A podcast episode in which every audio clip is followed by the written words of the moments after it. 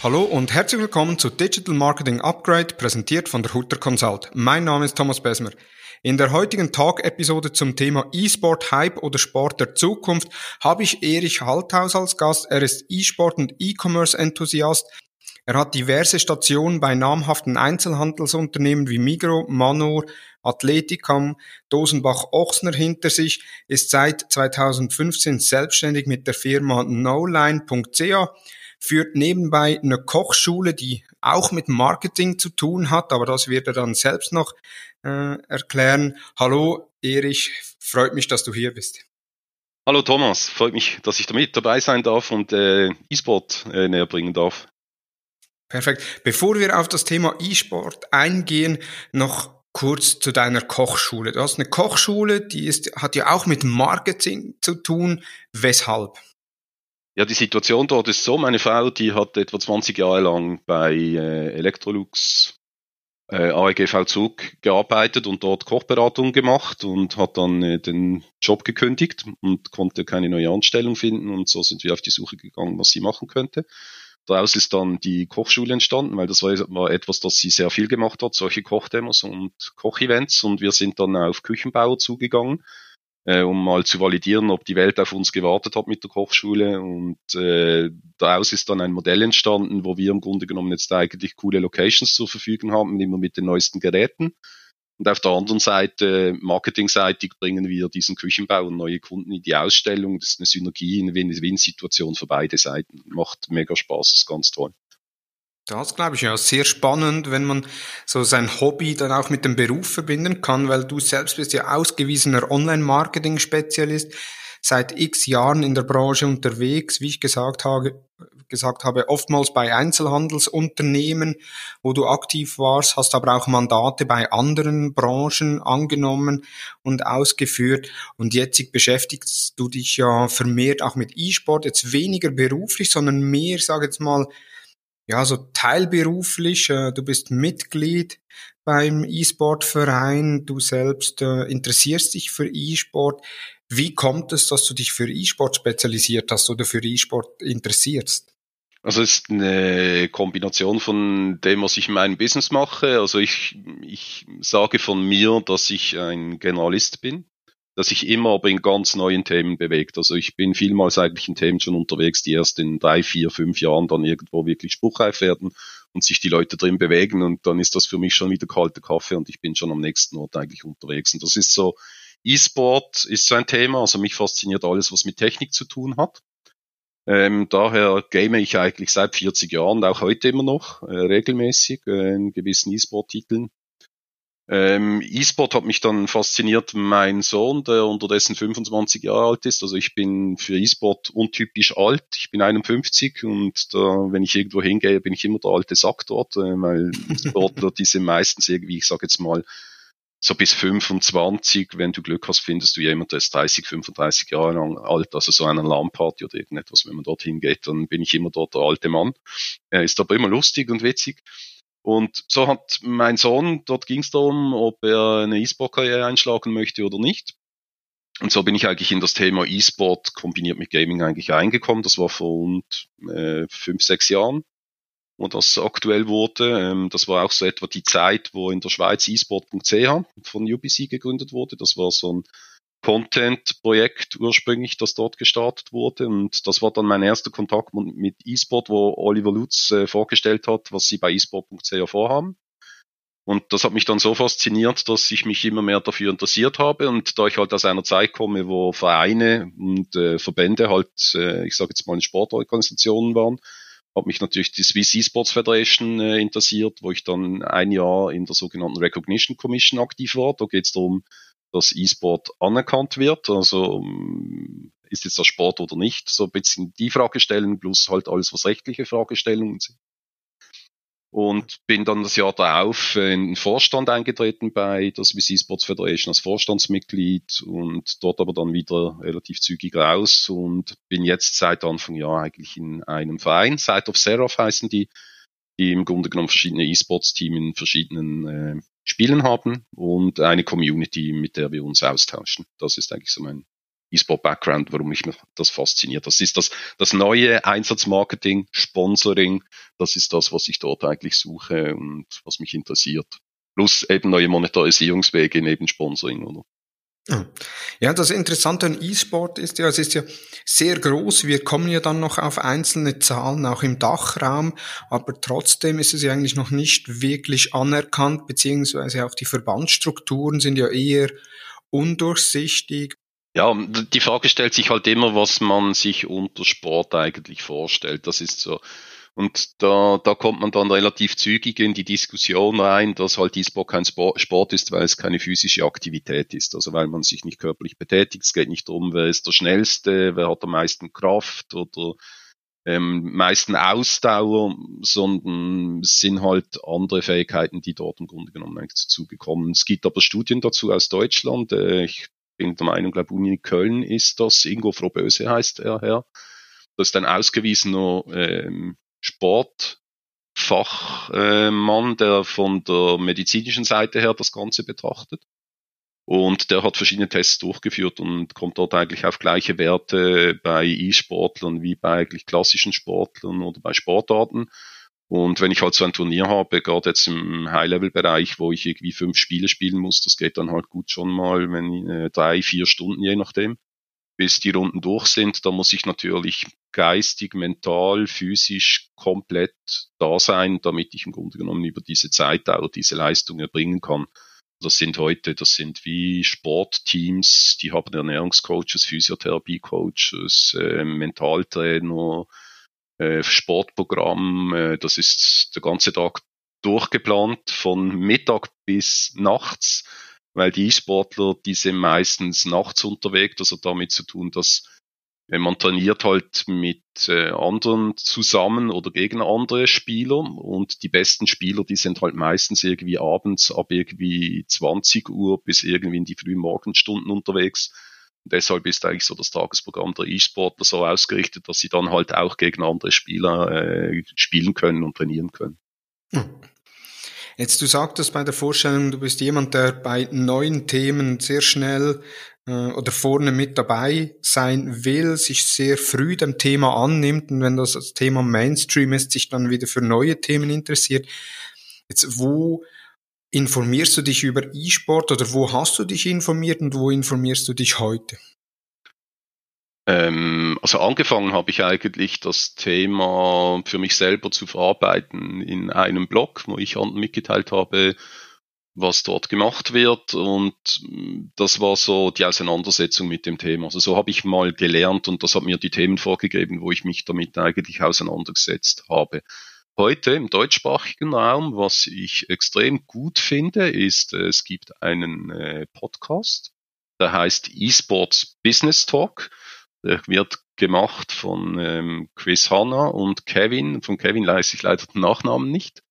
Ähm, das sind aber beides Koryphäen im E-Sport-Bereich, die seit vielen Jahren eigentlich dort unterwegs sind in dem Thema und vor allem in Deutschland. Und das Spannende bei dem eSports Business Talk ist, sie kennen natürlich dann die ganzen Leute, die eigentlich da, ich sage jetzt mal so, die, die, die Koryphäen in der Szene sind und können die im Grunde genommen so aktivieren. Und das ist eine coole Mischung aus irgendwie coolen Stories von früher, History, äh, wie das Ganze entstanden ist, von irgendwelchen Events und Turnieren können dann ableiten, was das eigentlich für E-Sport bedeutet und auf der anderen Seite äh, business-relevante Themen eigentlich abdecken. Also das empfehle ich sehr. Das ist eine mega gute Serie, die sie etwa seit einem halben Jahr, ja, gestartet haben.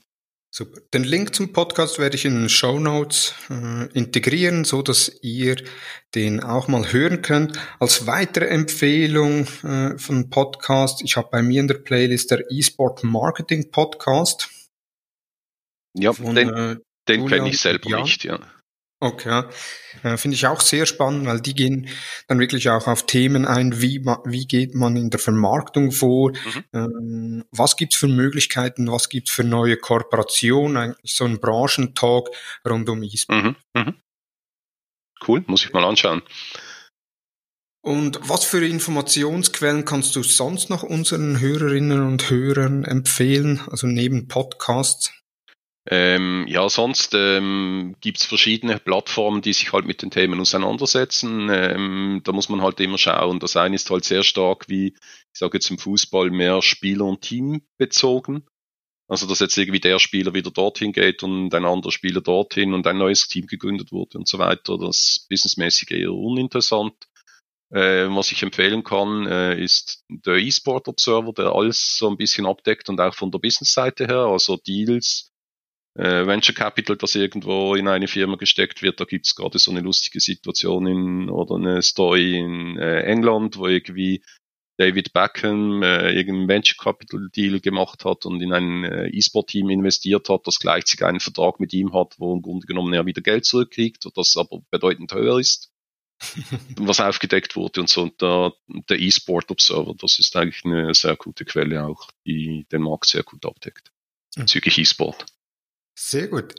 Bevor wir jetzt definitiv ins Thema E-Sport eintauchen, noch zwei, drei Fragen, die die geneigten Zuhörerinnen und Zuhörer des Podcasts bereits kennen.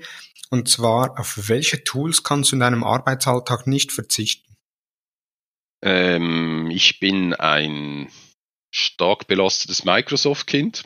Ähm, alles, was irgendwie rund um Outlook wird, Excel, OneNote, Teams, also im Moment Teams natürlich extrem stark mit der Corona-Situation. Das sind Themen, die mich sehr stark eigentlich, äh, oder Tools, die ich sehr stark nutze. Dann ein zentrales Tool für mich ist äh, alles, was mit Informationen zu tun hat.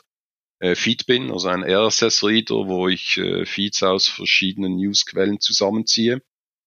Und dort drüber mache ich eigentlich auch einen großen Teil von meinem Know-how-Aufbau, also wo ich im Grunde genommen die Feeds äh, oder die News scanne jeden Morgen und schaue, was dort läuft. Und ein anderer Kanal ist dann Twitter, oder Facebook für Business News halt auch, wo ich, ähm, ich sage jetzt mal, meine Facebook-Timeline besteht aus ein paar Katzenbildern und sehr vielen Business-Einträgen. Das heißt, äh, die Frage, auf welchen sozialen Netzwerken bist du am aktivsten, die beantwortest du mit Twitter und Facebook? Äh, na, Facebook eher weniger. Also wenn wir jetzt von sozialen Netzwerken ist Twitter und LinkedIn, würde würd ich jetzt dort eigentlich als Channels sagen. Äh, Instagram weniger als aktiver Poster, eher auch um zu sehen, was dort eigentlich läuft. Also auch im E-Sport-Bereich, äh, die Teams und alle, die sind dort eigentlich auf Instagram vertreten.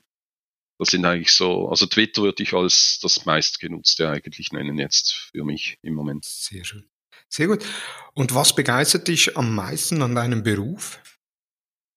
an meinem Beruf ist, was mich begeistert, ist eigentlich das, was ich gesagt habe vorher, eben das Neue interessiert mich. Also für mich irgendetwas zweimal gleich zu machen, ist extrem langweilig. Das geht irgendwie nicht. Das ist nicht in meiner Natur.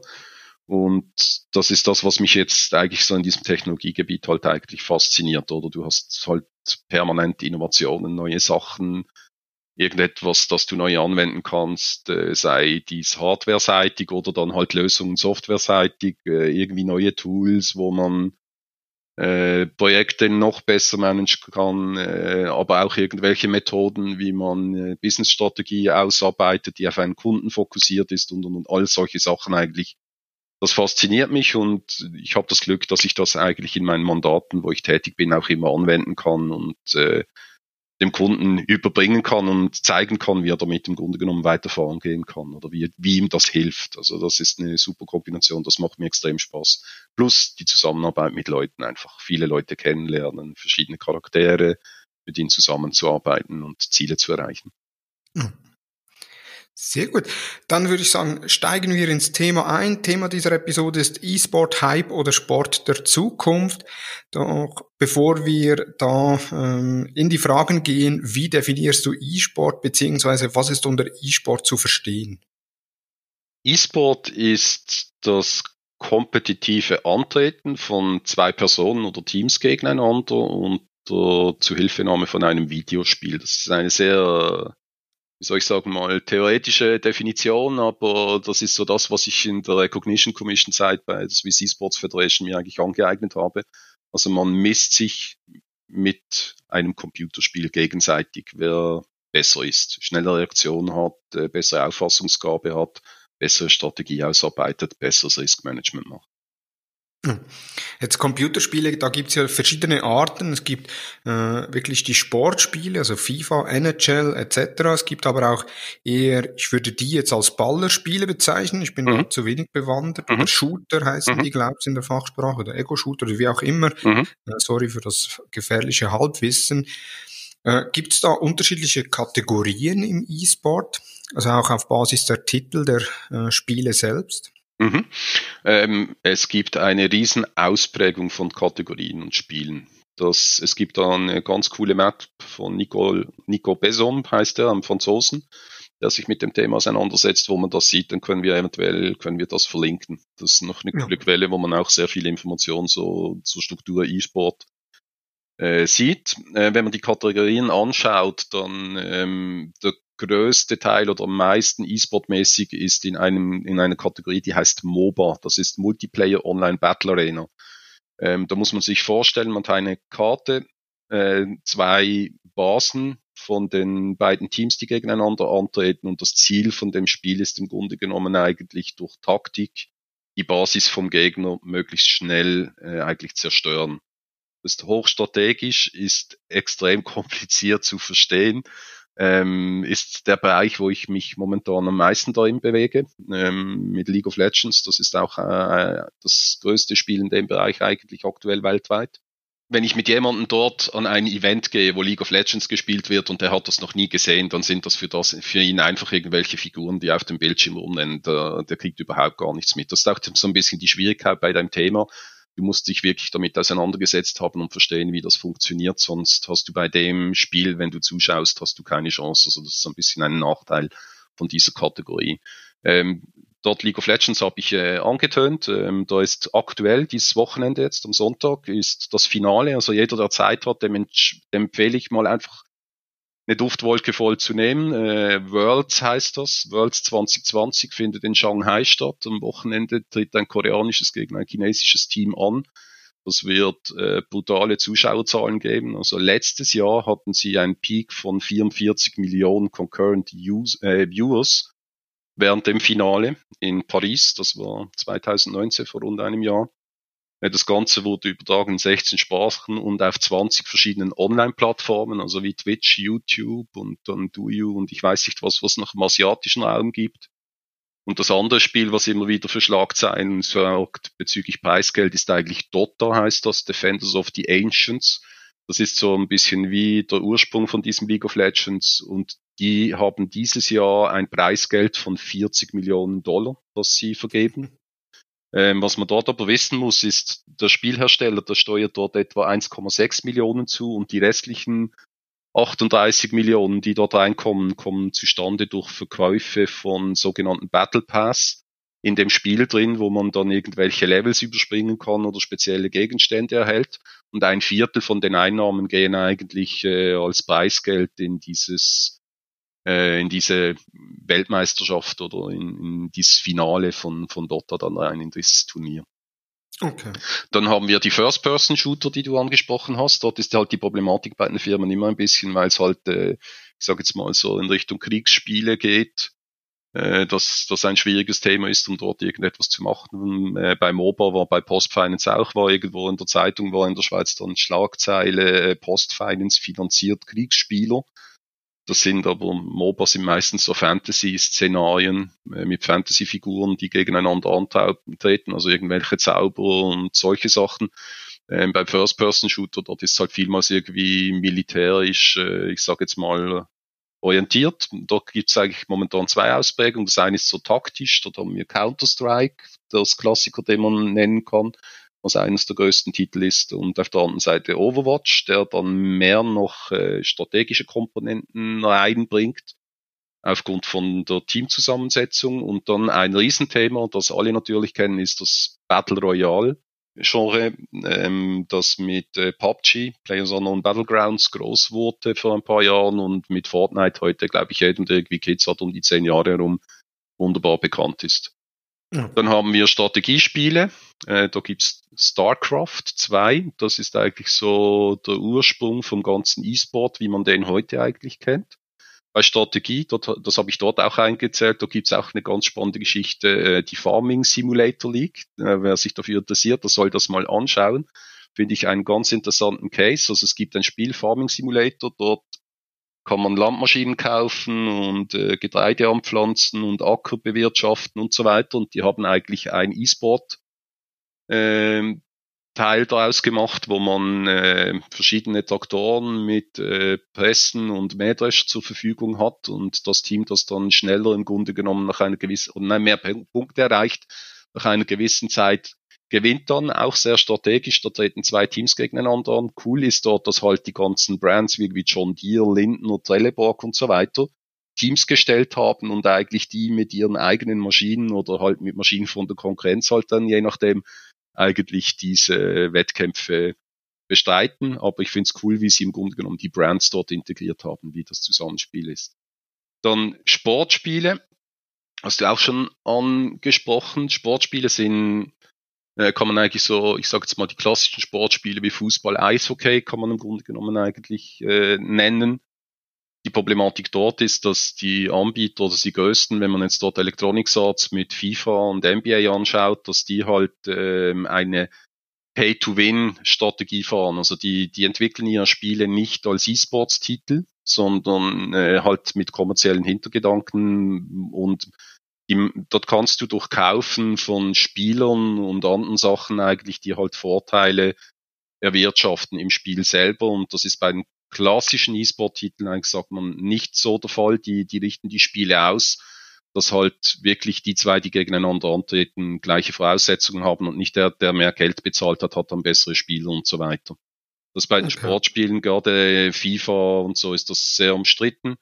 Äh, von Schalke 04, Tim Latka, der dort Spieler ist, der hat eigentlich kommuniziert, jetzt in diesem Jahr werde keine kein Geld ausgeben, um solche Zusatzvorteile äh, eigentlich für das Spiel zu erwirtschaften, sondern alles erspielen, aber nicht kaufen. Also das ist immer, jedes Jahr kommt eine neue FIFA-Version, dann gibt's einen neuen Battle Pass und dann musst du wieder alles kaufen und so und damit verdient halt der Spielhersteller Geld und das finden eigentlich viele im E-Sport-Bereich nicht okay. Rennspiele haben wir, Kampfspiele, ähm, dort vielleicht ähm, Kampfspiele Super Smash Bros. Melee auf der Nintendo Wii, also eher ähm, etwas, ich sage jetzt mal, das die Jüngeren ansprechen sollte, ist aber eine mega coole Szene.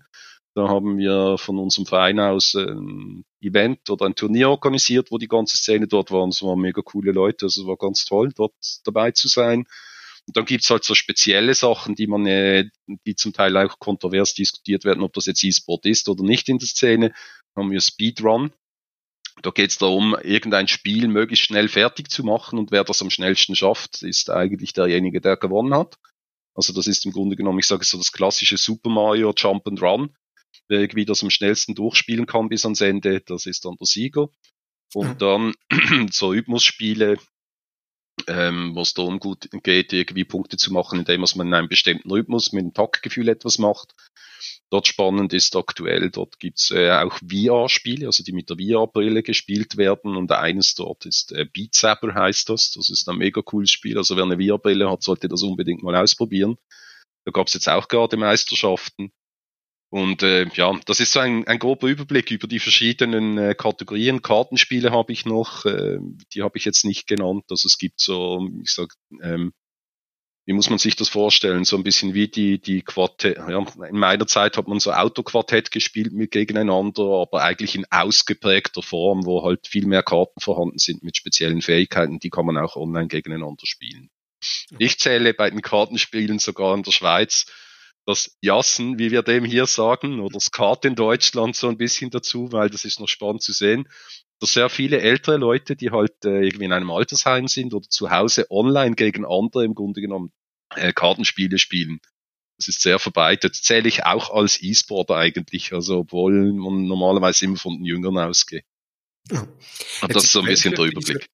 Ja, ja, Perfekt, nee, super Überblick. Jetzt, welcher dieser Kategorien ist im Bereich E-Sport am beliebtesten beziehungsweise am größten? die, es gibt so eine E-Sport Games Tierlist, die immer wieder mal gemacht wurde. Das hat irgendwann hat das Jens Hindelkers, glaube ich, 2016 oder 17, das ist so eine E-Sport Koryphäe, hat das herausgegeben. Und wenn man das heute so anschaut und, und beurteilt, oder die Kriterien waren so, wie viele Spieler hat es, wie viele Zuschauer hat es, wie viele Turnier-Events liegen gibt es und wie viel Preisgeld wird ausgegeben bei diesen Turnieren. Und wenn man das heute so anschaut, eigentlich die größten heute sind Counter-Strike, äh, das First-Person-Shooter, so ein ähm, Strategiespiel, wo im Grunde genommen Terroristen äh, eine Bombe platzieren müssen und die Polizei muss das verhindern oder switcht dann die Teams ähm, und das ist relativ groß. Dann League of Legends, das ich vorher erwähnt habe, ist extrem groß. Äh, Dota ist extrem groß und ein Spiel, das heißt Rainbow Six. Das ist im Grunde genommen äh, auch wieder Terroristen und Polizei, aber die Terroristen müssen im Grunde genommen äh, in ein Haus äh, kommen, wo die Terroristen besetzt haben. Und die Teams wechseln dann im Grunde genommen eigentlich auch wieder ab. Aber dort geht's auch, das ist also Counter-Strike und Rainbow Six hochstrategisch, wenn man da im Grunde genommen zuschaut und sich damit auseinandersetzt, was da wirklich dahinter ist. Du sagtest schon, äh, eben, es gibt einerseits die Game-Hersteller, dann äh, bei gewissen Spielen, wo dann auch Unternehmen aktiv drin sind, eben mit John Deere etc. Jetzt, wie ist E-Sport im Allgemeinen organisiert? Also ist das wie ein normaler Sport, wo es einen Verband gibt oder pro Land einen Verband gibt, dann gibt es vielleicht einen Weltverband, wie das im Fußball die FIFA ist, wie, oder wie ist äh, E-Sport allgemein organisiert? Mhm. Also du sprichst jetzt, sage ich hier, eben mit Verbänden und so weiter eigentlich genau den größten Unterschied an zwischen klassischem Sport und E-Sport aus meiner Sicht. Im E-Sport hast du, im Gegensatz zum klassischen Sport, hast du einen Publisher, der stellt ein Spiel her. In diesem Spiel kommen Figuren und Szenarien vor, die äh, natürlich unter einer IP stehen. Also die gehören dem Spielhersteller, der hat die Lizenz an oder das Urheberrecht an diesen Figuren, an diesen Szenarien, an der Spielidee und so weiter. Und der sagt eigentlich durch auch das zur Verfügung stellen der technischen Infrastruktur, was eigentlich mit dem Spiel gemacht werden darf und was nicht, was er möchte und was er nicht möchte.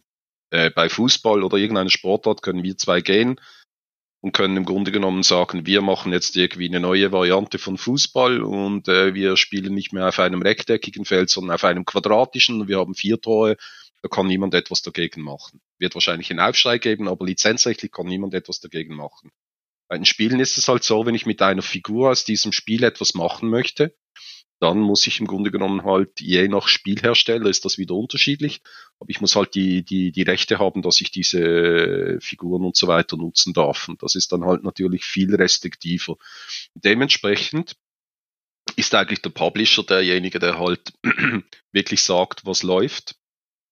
Und Vereine und Verbände haben da auch mal, wie soll ich sagen, ziehen mal den Kürzeren, wenn der Publisher halt sagt, okay, wir gehen jetzt unseren eigenen Weg und ähm, ja, möchten nicht mehr, dass ihr irgendwie unsere IP frei nutzt. Deshalb sind eigentlich diese Verbände und Vereine, die sind erst eigentlich so am Aufbauen.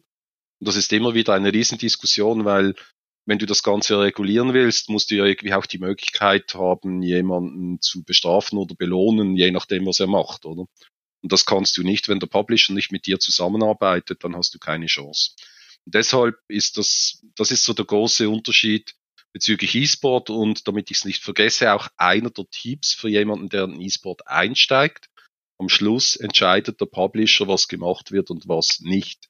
Und diejenigen, die mit dir zusammenarbeiten, die können dir eigentlich nur aufzeigen, was möglich ist. Wenn aber der Publisher sagt, ich stelle dir keine Server mehr zur Verfügung oder du musst jetzt Lizenzen zahlen ab morgen oder du darfst das nicht mehr, dann darfst du das nicht mehr. Dann ist das weg. Also das muss man sich bewusst sein, das kann dann nicht die Agentur machen. Sondern das ist, und deshalb so ein Tipp für mich ist, äh, je näher beim Publisher eigentlich, desto besser. Und man sieht aktuell das äh, Modell, das äh, so alle, wo alle draufschauen, das wird immer stärker reguliert. Also der Publisher, der macht das Spiel, vergibt eigentlich die Lizenzen, je nach Spiel unterschiedlich. Die einen lassen alles zu, die anderen sind sehr reguliert. Dort muss ich, sobald ich Geld verlange, oder Sponsoren habe, muss ich dort Lizenzbeträge bezahlen. Das ist unterschiedlich. Und die Spiele muss man kennen. Man muss auch die Rules kennen hinter diesen Spielen. Das ist extrem wichtig, wenn man in den E-Sport reingeht, dass die Agentur sich dort damit auskennt und Erfahrung damit hat.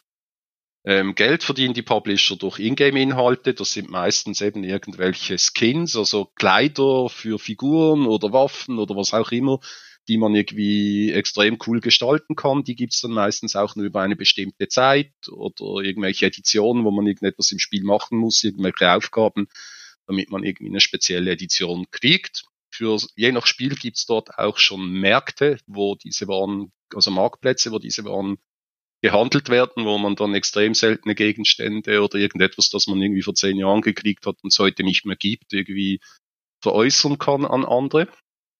Das ist aber auch wieder von Spiel zu Spiel unterschiedlich. Dann die Publisher äh, Merchandising, also Bekleidung, die irgendwie gebrandet ist, äh, dort verdienen die Geld damit und über Sponsoring, wo sie an Sponsoren eigentlich ähm, ja, ihre IP weitergeben, dass diese die nutzen dürfen. Also das, das ist eigentlich die Hauptkomponente, das ist das Herz vom ganzen Ökosystem der Publisher mit seinem Spiel. Dann haben wir die Teams und die Spieler. Ähm, je nach Spiel ist das halt auch so. Äh, also wenn wir jetzt wieder Riot mit League of Legends nehmen, dort ist jeder Spieler und jedes Team, das in der Top-Liga mitspielt bei Riot, ist unter Vertrag bei Riot. Also das ist zwar dann eine eigene Firma, die hat aber einen Vertrag mit Riot und äh, hat dort die Anforderungen von Riot zu erfüllen. Als Gegenleistung kriegen sie aber auch im Grunde genommen halt äh, Leistungen zugesichert. Was bei anderen Spieltiteln zum Teil halt nicht der Fall ist, wenn der Spielhersteller halt irgendwie entscheidet, das Spiel rentiert sich nicht mehr und nächstes Jahr machen wir das nicht mehr, dann hast du ein Team aufgebaut, viel Geld ausgegeben, Sponsoren akquiriert und hast keine Leistung mehr, die du dagegen erbringen kannst. Also das ist so ein bisschen die Diskussion zwischen äh, einem offenen Modell und einem Franchise-Modell, was momentan so etwa die zwei Gebiete sind, wo man sich im E-Sport drin bewegt. Ähm, dann ähm, die Teams und die Spiele, die haben natürlich Zuschauer und Fans. Das ist äh, weitere Komponenten in diesem Ökosystem. Ähm, die Zuschauer, die Plattform, die die am meisten eigentlich nutz, nutzen bei uns, äh, das ist äh, im asiatischen Raum ein bisschen anders. Die haben dort andere Plattformen, aber ich sage jetzt mal in der westlichen Welt ist Twitch was wahrscheinlich der eine oder andere schon äh, gehört hat. Das ist im Grunde genommen, je nachdem hört man dort dann, ja, da schaut man anderen zu, wie die Games spielen. Langweilig. äh, für diejenigen, die im E-Sport sind, ist es natürlich extrem spannend zu sehen, was für Strategien andere anwenden und wie die vorgehen. Ähm, Twitch gehört Amazon, wurde von Amazon äh, akquiriert, das wissen viele nicht. Ja. Dann äh, YouTube ist auch eigentlich sehr verbreitet, also insbesondere bei YouTube halt dann wenn es in äh, Live-Übertragungen geht, oder Twitch aber auch Live-Übertragungen mit Chat-Funktion natürlich, wo ich dann mit anderen chatten kann und so weiter. Weiter, was wir noch haben, sind die Turnier- und Ligenveranstalter, die sind noch relativ wichtig. Also ähm, wie jetzt, äh, wie du also im Schweizerischer Fußballverband, der irgendwie die Nationalliga oder Deutscher Fußballverband, der die Bundesliga organisiert, wo dann die Teams gegeneinander antreten. Das kann sein, dass der Publisher selber Turnier- oder Liga-Veranstalter ist oder dass das im Grunde genommen eine Organisation ist. In Deutschland äh, gibt es da ein paar größere Firmen. Äh, ESL, also die sind nicht nur in Deutschland unterwegs, sondern eigentlich weltweit. Äh, die organisieren solche Turniere und das ist das, was du vor, von Köln angesprochen hast, Counter-Strike. Das ist eigentlich von ESL organisiert. Und dann in Deutschland äh, auch sehr groß, was ich sage jetzt mal den deutschen Markt vor allem abdeckt, ist Freaks for You heißt diese Firma. Äh, und in der Schweiz MYI Entertainment, die auch in Deutschland äh, jetzt unterwegs sind und dort versuchen, äh, Fuß zu fassen. Das sind eigentlich so Turnier- und Liga-Veranstalter. Dann gibt's Medienrechte, die man, Medienunternehmen, also es gibt auch Fernsehübertragungen und so weiter, wo Lizenzen verkauft werden bezüglich Games mit den Publishern, Sponsoring. Und dann ein Riesengebiet ist natürlich Influencer-Streamer. Ähm, es gibt viele ähm, Ex-Profispieler oder so, die halt dann auf Twitch anfangen zu streamen und die Spiele spielen, die dann aber eine extrem große Reichweite haben. Also so ähnlich wie man das halt auch, ich sage jetzt mal Instagram oder TikTok oder Snapchat äh, von dort her so ein bisschen kennt oder die, die Reichweite generieren und halt darüber dann eigentlich sich monetarisieren. Das ist so das E-Sport-Ökosystem, sage ich jetzt mal. Ja, ist ja riesig. Jetzt bei mir im Fragebogen habe ich ja eben, wie ist E-Sport organisiert, aufgeführt und dann dahinter so drei oder vier äh, Bereiche, Publisher, Verbände, Unternehmen, Sponsoren, aber da gibt's ja noch einiges mehr.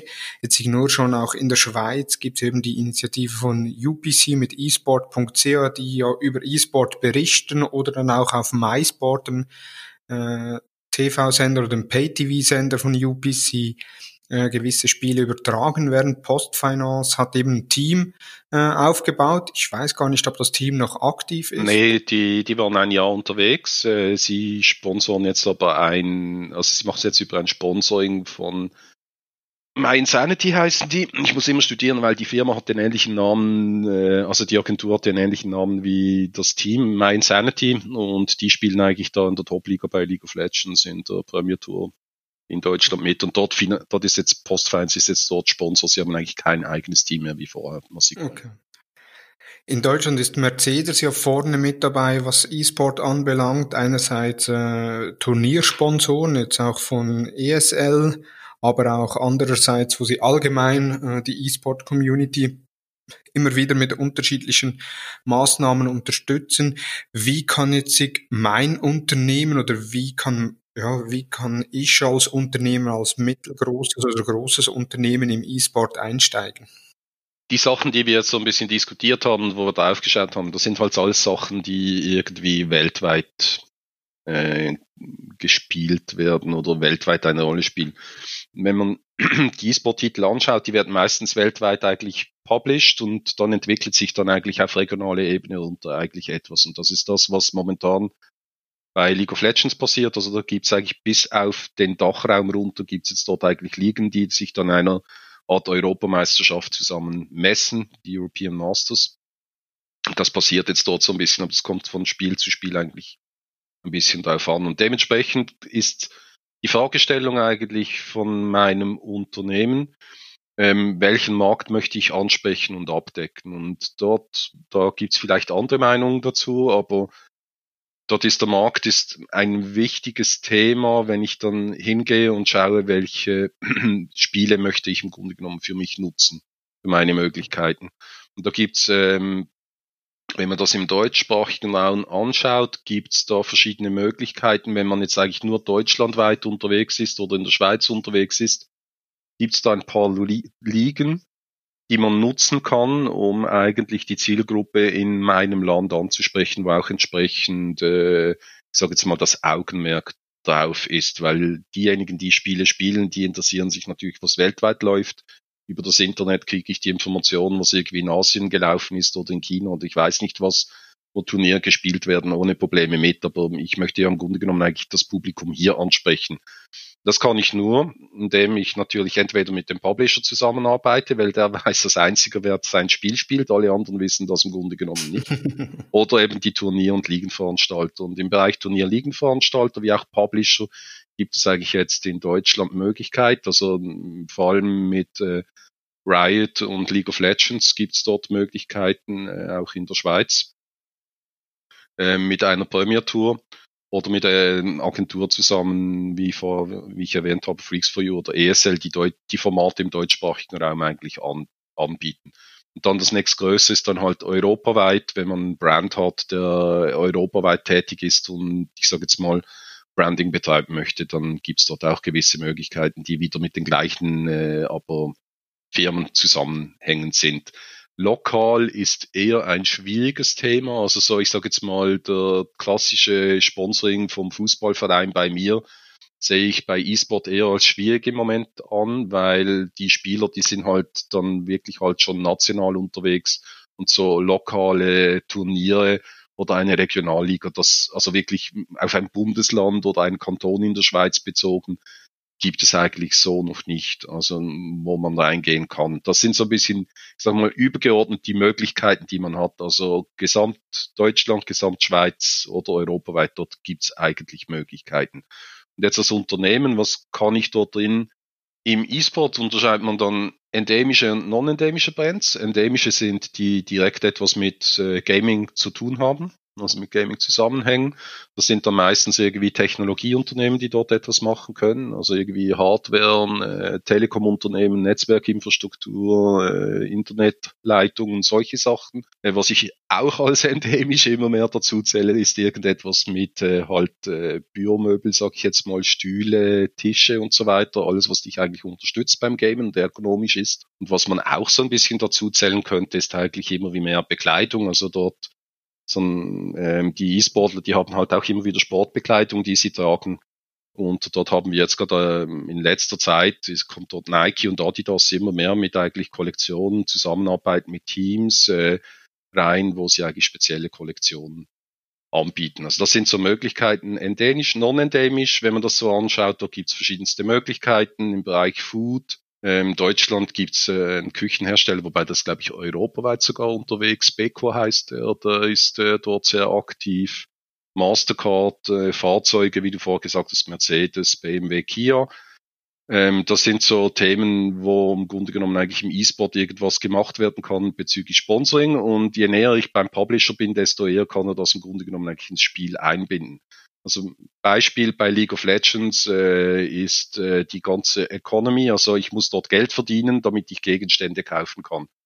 Und je mehr Geld ein Team hat, das ist so ein, ein Parameter, den man anschauen kann innerhalb vom Spiel, um zu sehen, wie sich ein Spiel entwickelt kann man eigentlich gegenüberstellen, wie viel Geld das Team im Verlauf des Spiels schon eigentlich äh, erwirtschaftet hat. Und dort gibt es jetzt zum Beispiel die Integration, dass Mastercard präsentiert die Goldentwicklung von den beiden Teams im Turnier miteinander. Also wo man das den Brand eigentlich integriert in das Spiel hinein. Und das ist halt natürlich nur möglich, wenn man da im Grunde genommen als Publisher mit dem Publisher entsprechend zusammenarbeitet.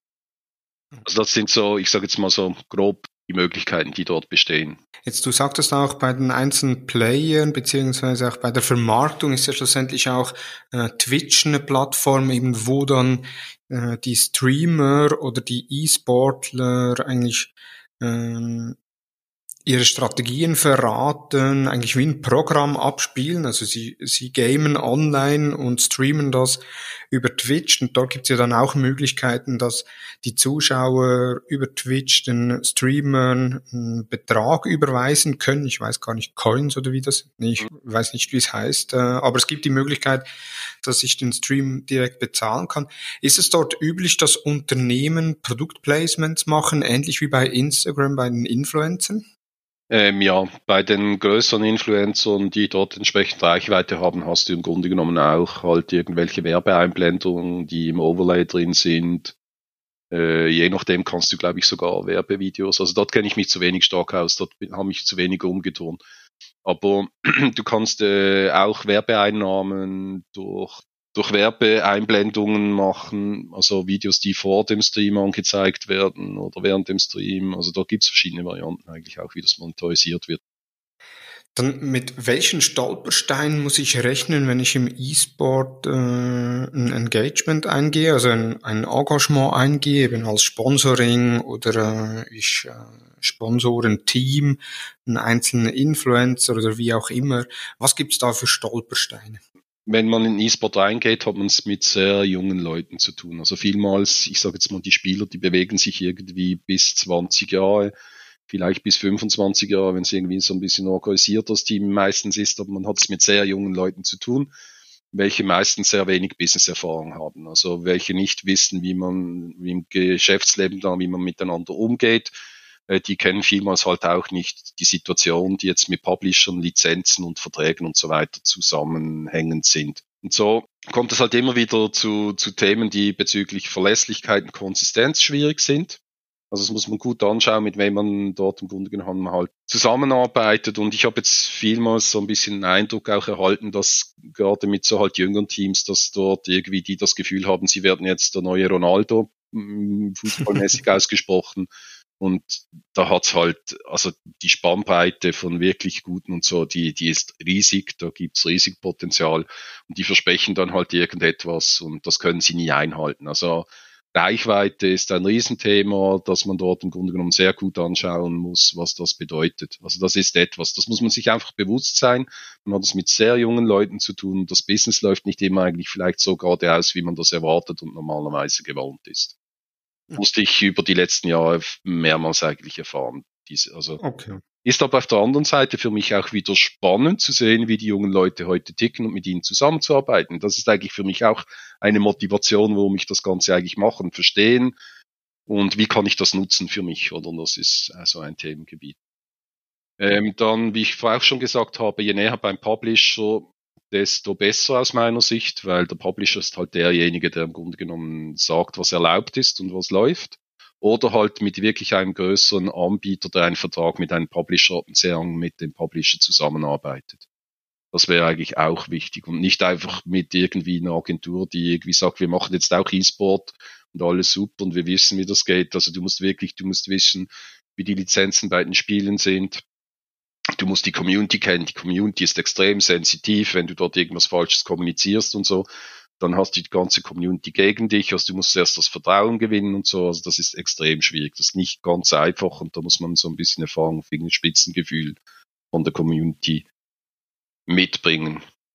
Ja, da ähm, macht es Sinn, wenn man eine erfahrene Person oder eine erfahrene Agentur äh, an seiner Seite hat. Genau. Also die können dir dann auch wirklich aufzeigen, was du zu erwarten hast, was dir am Schluss bringt und alle anderen, die irgendwie die dir da erzählen, wie viele Reichweite sie generieren auf irgendwelchen Streams oder irgendwas, das ist eher mit Vorsicht zu genießen. Also Dort würde ich wirklich, wer in den E-Sport wirklich richtig einsteigen möchte oder dort mal was machen möchte, wirklich mit einer Agentur zusammenarbeiten, die aus diesem Bereich kommt nicht jemand, der jetzt findet, E-Sport ist Hype und das machen wir jetzt auch noch. Das funktioniert nicht. Das wird schwierig.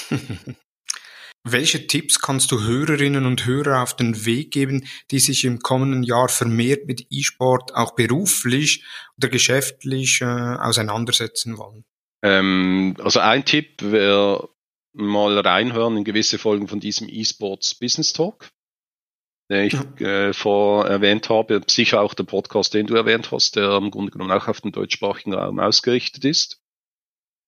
Ähm, dann würde ich empfehlen, ähm, dieses Wochenende mal wirklich auf YouTube zu gehen. Am Sonntag ab 11 Uhr müsste, wenn ich es richtig in Erinnerung habe, müsste eigentlich die Eröffnungszeremonie von Worlds 2020 League of Legends starten dort mal zuzuschauen und schauen, was dort so passiert. Leider ist nicht so eindrücklich, weil durch Corona natürlich nicht so viele Zuschauer zugelassen sind.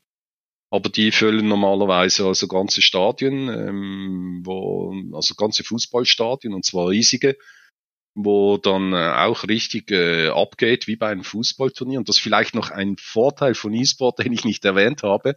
Du kannst beim, bei Fußball ist halt sehr abhängig davon, wie die Teams spielen. Bei Computerspielen kannst du im Grunde genommen durch Veränderungen am Game selber die Geschwindigkeit bestimmen, wo irgendetwas passiert, wo interessant wird für die Zuschauer. Also da hast du die Möglichkeit, das Ganze zu forcieren, dass du nicht irgendwie 30 Minuten lang passiert nichts und dann platziert plötzlich alles, sondern dass du eigentlich die ganze Zeit immer wieder irgendwelche Höhepunkte hast. Das kannst du halt steuern bei Games, durch, durch das du im Grunde genommen das entsprechend einbaust. Also YouTube oder Twitch besuchen, dort mal draufschauen. Bei Twitch auch sehr spannend finde ich äh, Just Chatting. Ist eine der größten Kategorien auf Twitch, wo man äh, einfach irgendwelchen Leuten beim Kochen, Fitness machen oder was auch immer zuschaut. Mal schauen, was dort so passiert und was dort äh, läuft. Und dann eben der dritte Tipp wäre eigentlich halt wirklich mit einer versierten Agentur zusammenarbeiten, wenn man sich dafür für das Thema interessiert. Oder mit dem Publisher in Kontakt treten, je nach Größe vom Unternehmen. Genau. Sehr gut. Ein Tipp hast du noch vergessen, und zwar am 18. November veranstaltet ihr vom Verein Site of Zero äh, ein Webinar mit dem Social Media Verantwortlichen des Schalke 04 eSports Teams. Genau. Was kann man dort erwarten? Ähm, also Schalke 04 hat seit mehreren Jahren ein E-Sport-Team, wo sie eigentlich ähm, ich sage jetzt mal, die Kombination aus ihrer Sporterfahrung mit, mit E-Sport zusammenbringen. Und ähm, seit letztem Jahr ist dort Darius Matuschak, heißt er. Äh, der ist sehr bekannt äh, in, in der deutschen Szene. Ist dort eigentlich Social Media Verantwortliche. Äh, hat vor mit einem Kollegen zusammen hatten sie ähm, eine Webseite, wo sie im Grunde genommen über League of Legends und alles, was dort passiert, eigentlich berichtet haben, also journalistisch berichtet haben und die machen das eigentlich echt cool bei Schalke 04 und er wird so ein bisschen aufzeigen, wie macht man Social Media für ein E-Sport-Team. Auf was kommt es dort eigentlich drauf an? Und geht auch auf das Thema Meme sein, weil dort sind sie für mich so neben G2 in Deutschland, also ich sag jetzt mal, ja, Deutschland, weil die in Berlin stationiert sind, aber G2, die natürlich international unterwegs sind, sind das so ein bisschen für mich die Meme-Könige, die da immer wieder ganz coole Sachen raushauen und er wird so ein bisschen erzählen, wie sie das im Grunde genommen organisieren, wie sie das machen und auf was für ein E-Sports-Team drauf ankommt. Kann man buchen. Ähm, ich kann den Link nachher eigentlich auch entsprechend zur Verfügung stellen in der Beschreibung wo man sich da melden kann. 18. November um 20 Uhr wäre das. Und wer sonst noch Fragen rund ums Thema E-Sport hat, darf sich sehr gerne mit Erich Althaus auf gerne. LinkedIn verknüpfen, hat er mir im Vorgespräch gesagt. Äh, also da, ich werde auch sein LinkedIn-Profil in den Show Notes noch verlinken. Von daher jetzt schon mal, Erich, vielen herzlichen Dank für das Gespräch. Gerne geschehen. Ich fand es sehr interessant, vor allem was ich äh, unterschätzt habe, sind einerseits, welche Parteien alles äh, im E-Sport beteiligt sind und auch die Kategorien. Also eben ich, ich hätte jetzt da in Sport und Action unterteilt äh, und du hast dann äh, einfach kurz mal so zehn Kategorien aufgezählt, wo ich sagte, ja stimmt, gibt's auch noch, gibt's auch noch, gibt's auch noch. Also daher äh, sehr spannendes Gespräch, wie ich finde. Danke. Ja, ist ein faszinierendes Thema, das sich extrem schnell entwickelt. Wenn ich schaue, was innerhalb der letzten zwei Jahre in dem Bereich passiert sind, dann ist das, was in anderen Bereichen irgendwie in zehn Jahren passiert ist. Ist enorm. Also, und ist die Digitalisierung des Sports, kann man sagen. Also zukünftig werden Leute dort zuschauen. Der Shift findet immer mehr statt vom klassischen Sport zusehen zu E-Sport. Genau. Ja, und vor allem ist ja auch jetzt gerade in der heutigen Zeit oder in der momentanen Situation, wie wir sie im Frühjahr hatten oder auch jetzt wieder, äh, wo ähm, ja, Spiele gestreamt werden oder dann, äh, also auch äh, richtig äh, Fußballspiele, äh, Eishockeyspiele, die werden im Fernsehen übertragen oder in Livestreams übertragen, sind Geisterspiele, bis hin, dass die Spiele gar nicht stattgefunden haben und man eigentlich einen Ersatz suchte. So hat beispielsweise das Schweizer Fernsehen ja auch im Frühling äh, oder im Frühjahr das Programm mit E-Sport gefüllt, mhm. weil sehr viele Sportveranstaltungen ausgefallen sind. Genau. Also ich weiß von, von Twitch, vor zwei Jahren war die Aussage, dass sie pro Monat in der Schweiz 800.000 Unique Devices haben, die auf ihren Content zugreifen. Das war vor zwei Jahren, das müsste gefühlt jetzt etwa dreimal so viel sein. Und dann die Zahl halbieren, also bei irgendwie ähm, ja, ich würde mal sagen, wir sind jetzt irgendwie bei 1,5 Millionen Devices, die wahrscheinlich regelmäßig auf Twitch zugreifen jeden Monat, hätte ja. ich gesagt. Ja, das ist eine nicht äh, zu unterschätzende ja, Zahl. Aber an die Daten kommt man halt fast nicht ran, das ist so ein bisschen die Problemstellung. Ja, super. Erich, vielen herzlichen Dank für die Ausführungen, für die sehr detaillierten Ausführungen und auch äh, für deine Zeit hier im Podcast mitzuwirken. Vielen Dank, Erich. Sehr gerne geschehen und wie gesagt, wer Fragen hat oder so irgendwie Infos möchte, gerne auf mich zukommen und ich mache die Connections oder versuche dort weiterzuhelfen. War mir auch eine Freude, war cool. Super, danke vielmals. Hat dir die Episode gefallen? Bewerte uns auf iTunes und folge uns natürlich im Podcast-Player deines Vertrauens. Feedback zur Episode gerne via Facebook, Instagram, LinkedIn oder per E-Mail an dmu.hutter-consult.com. Hast du unseren Newsletter bereits abonniert? Wenn nicht, geh auf hutter-consult.com und abonniere unseren Newsletter. Jeden Sonntag die neuesten Entwicklungen rund um Facebook und Instagram direkt in deinem Posteingang. Vielen Dank fürs Zuhören und ich freue mich, wenn du nächsten Freitag wieder dabei bist bei der nächsten Ausgabe des Digital Marketing Upgrade Podcasts der Hutter Consult. Vielen Dank und tschüss.